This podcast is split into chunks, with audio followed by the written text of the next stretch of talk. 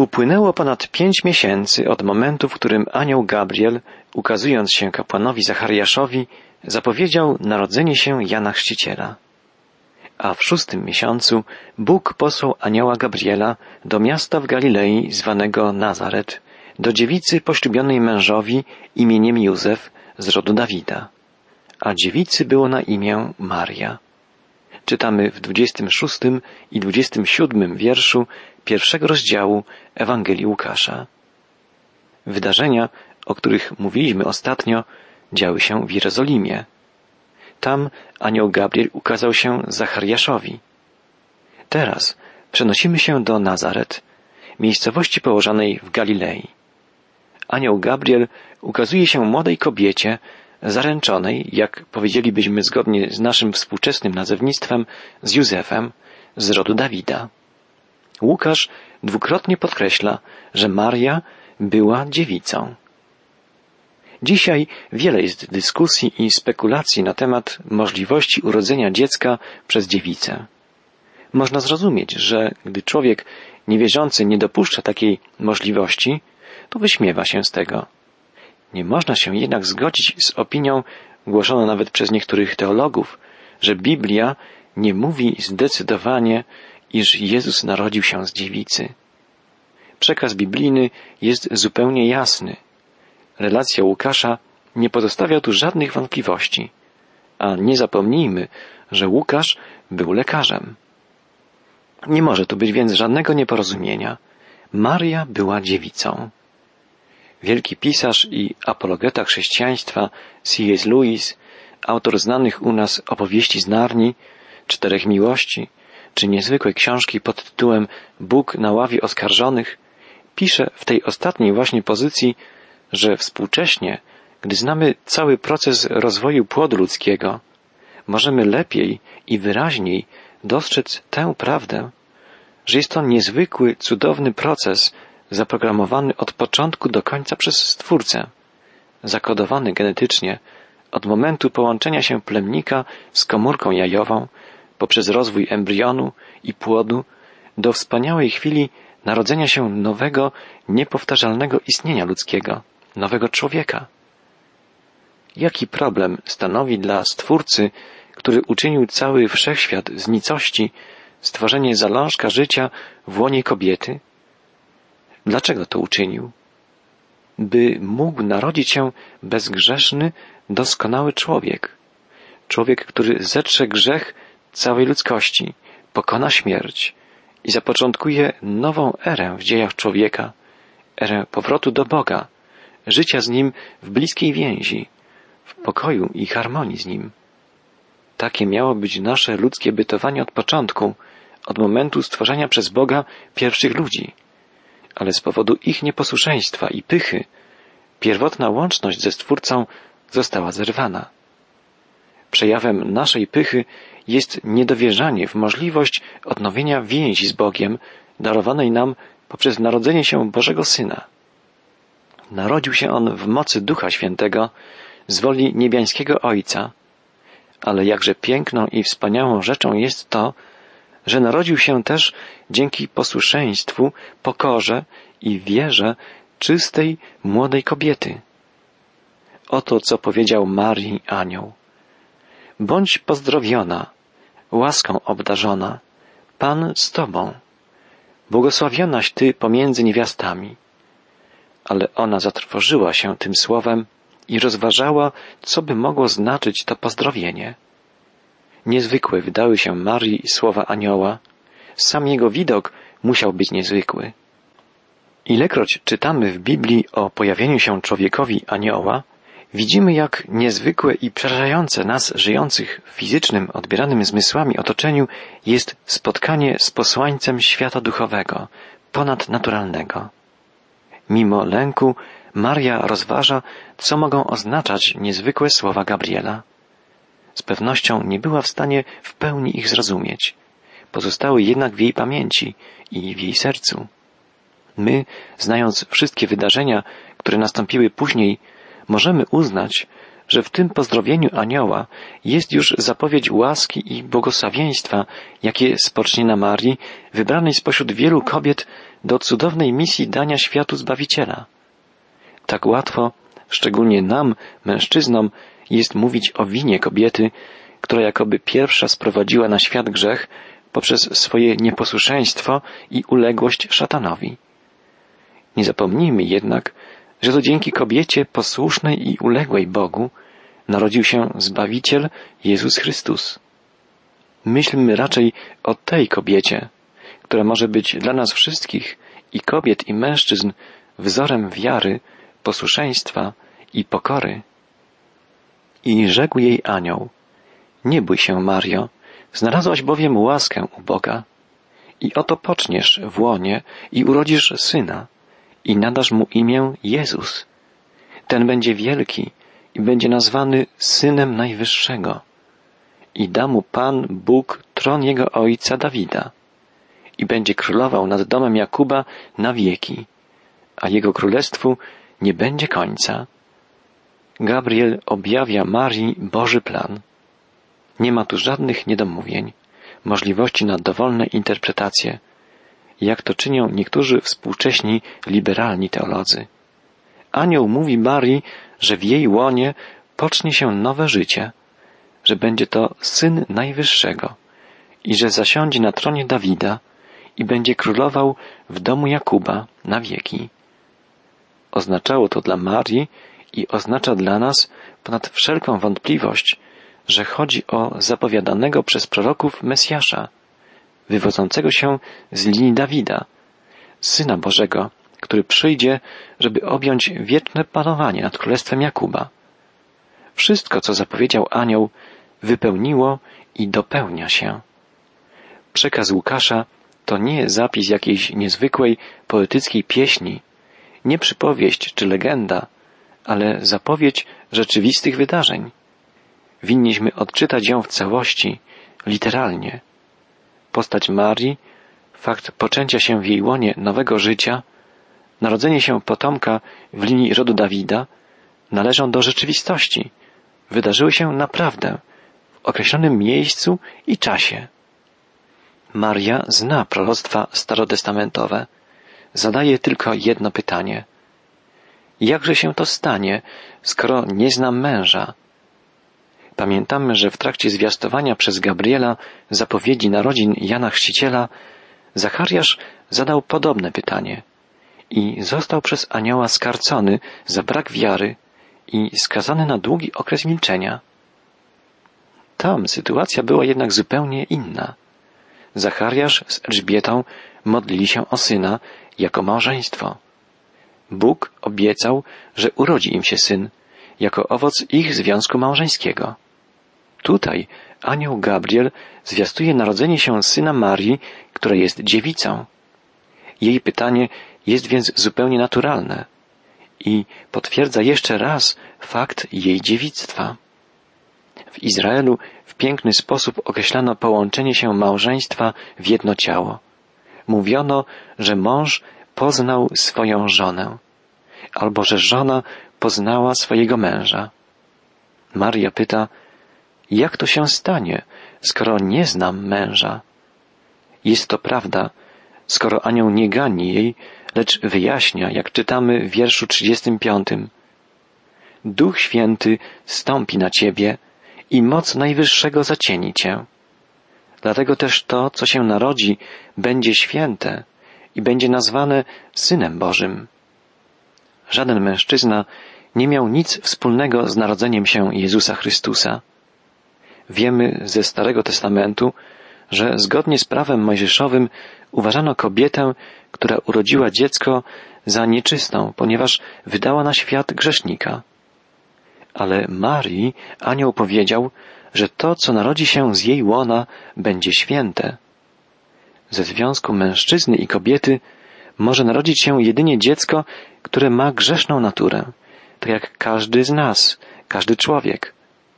Tylko poprzez narodzenie się z dziewicy i z Ducha Świętego mógł przyjść na świat bezgrzeszny, święty człowiek.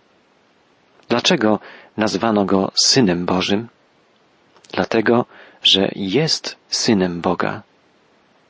Jeśli, drogi słuchaczu, jesteś człowiekiem niewierzącym, Przypuszczam, że odrzucasz nadal możliwość narodzenia się Jezusa z dziewicy.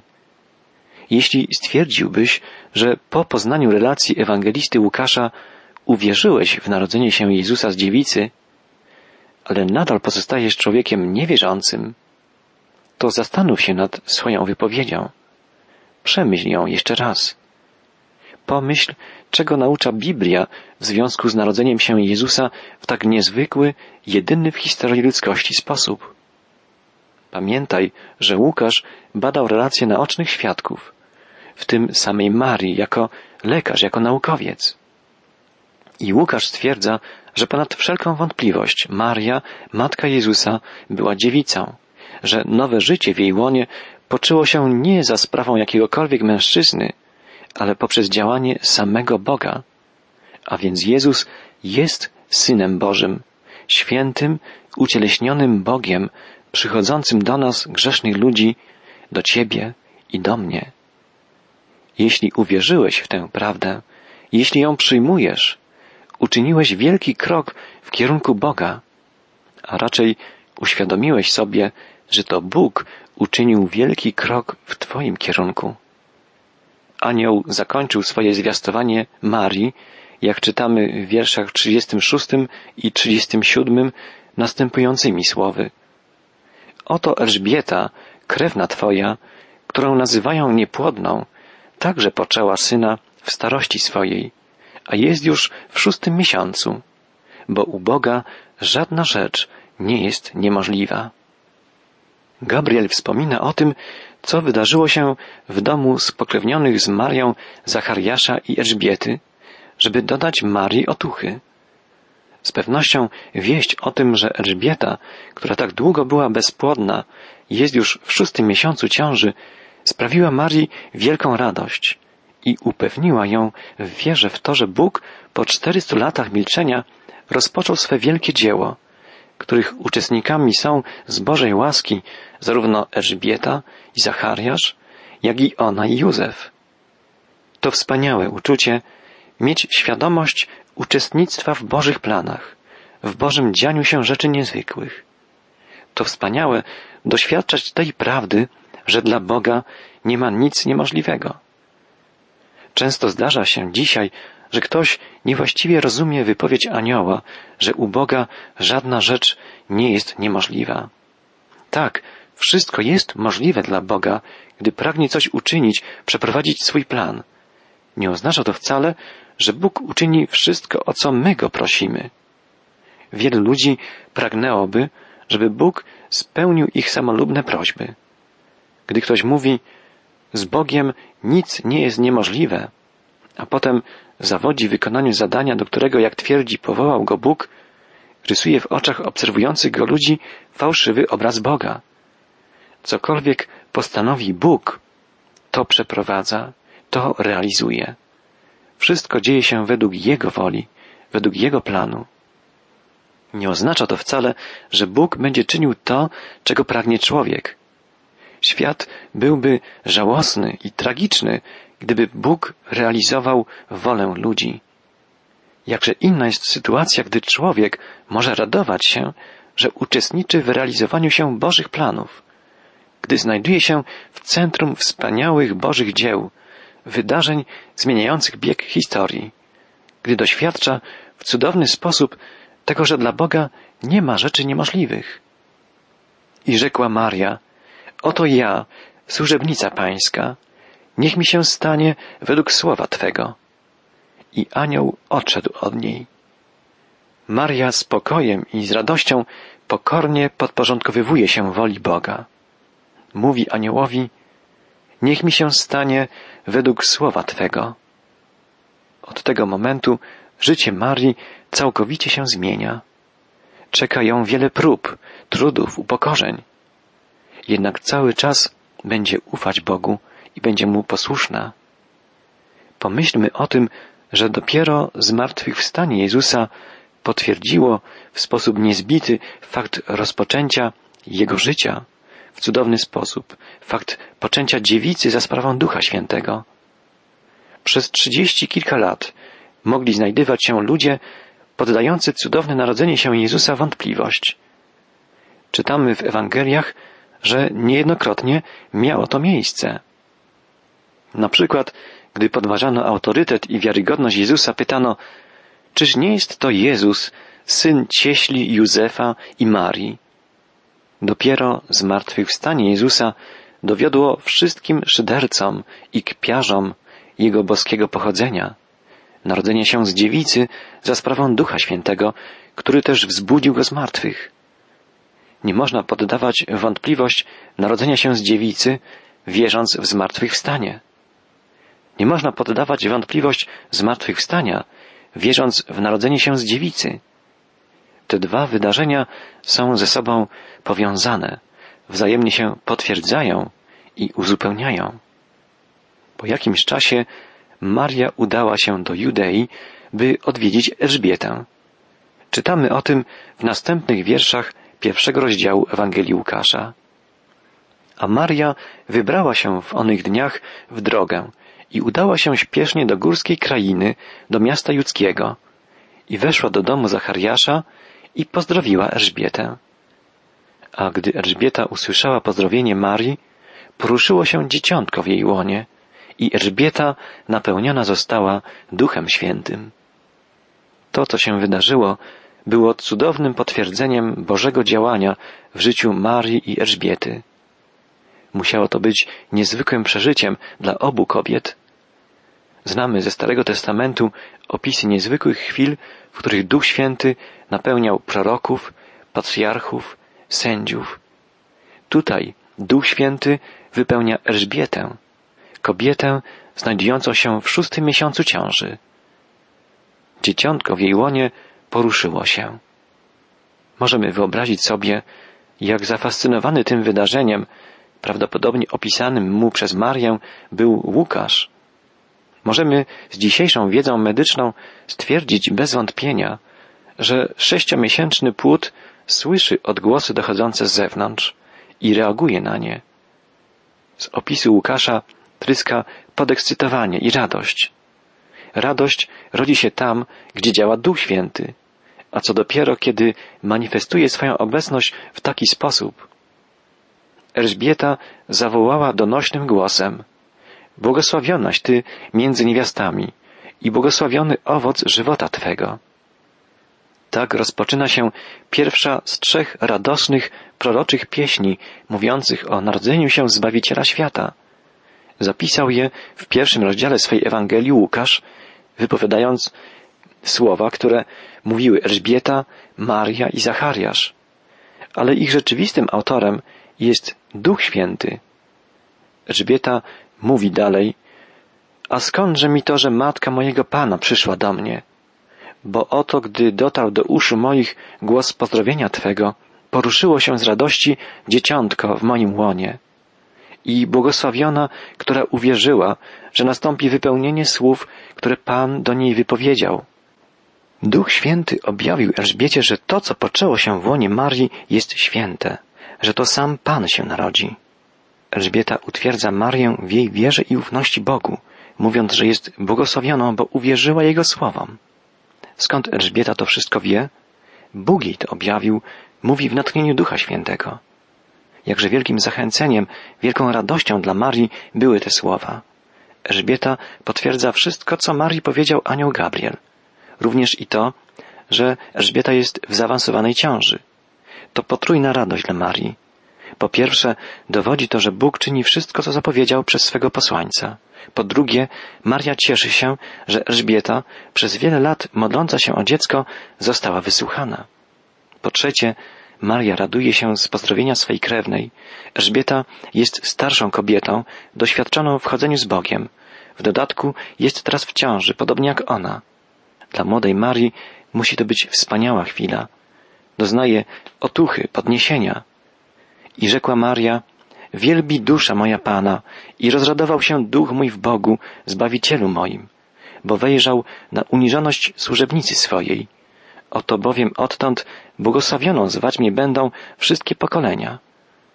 W tej niezwykle radosnej chwili Maria uświadamia sobie pełnię błogosławieństwa, jakim obdarzył ją Bóg. To, że Bóg jest Zbawicielem, wyznawano już w czasach Starego Testamentu, ale tutaj Maria odczuwając bliskość Boga i uświadamiając sobie, że to ją Bóg powołuje do spełnienia ważnej roli w przeprowadzeniu swoich dzieł, mówi, rozradował się duch mój w Bogu, Zbawicielu moim. Drogi słuchaczu, czy i Ty doświadczyłeś Bożego działania w swoim życiu? Czy uświadomiłeś sobie to, że Bóg pragnie być i Twoim Zbawicielem? Czy wiesz, że Jezus narodził się po to, by umrzeć za Twój grzech i że pragnie byś wiarą przyjął Go jako swego Pana, Zbawiciela? Bóg ma i dla Ciebie plany, zadania, które chce Ci przedstawić, by powołać Cię do służby dla Niego. Każdy z nas ma inną misję do spełnienia. Każdego z nas Bóg prowadzi indywidualnie. Zawsze będziemy patrzeć na posłuszeństwo Marii, na jej pokorę, gotowość do przyjęcia zadania, które powierzył jej Pan. I my powinniśmy być pokorni, posłuszni Bogu, gotowi do wykonywania zadań, do których nas powołuje. Maria raduje się, że Bóg wejrzał na jej uniżenie, na skromność i gotowość jej do służby. I my możemy przeżyć wielką radość, gdy odczytamy Bożą wolę odnośnie naszego życia i gdy odczujemy, że Bóg prowadzi nas i błogosławi. Maria doświadczyła tego, że posłuszeństwo Bogu, zaufanie i służenie Mu są jedynymi wartościami, które sprawiają, że możemy mieć poczucie spełnienia w życiu, odczucie wewnętrznego pokoju, pokoju z samymi sobą, z bliźnimi, a przede wszystkim z Bogiem. Wtedy jesteśmy ubłogosławieni, czyli głęboko, trwale uszczęśliwieni, radośni, niezależnie od okoliczności życia. Gdy Bóg z nami, któż przeciwko nam? Maria kontynuuje swą pieśń wywyższającą Boga. Okazał moc ramieniem swoim, rozproszył pysznych z zamysłów ich serc, strącił władców stronów, a wywyższył poniżonych. Łaknących nasycił dobrami, a bogaczy odprawił z niczym. Ujął się za Izraelem, sługą swoim, pomny na miłosierdzie.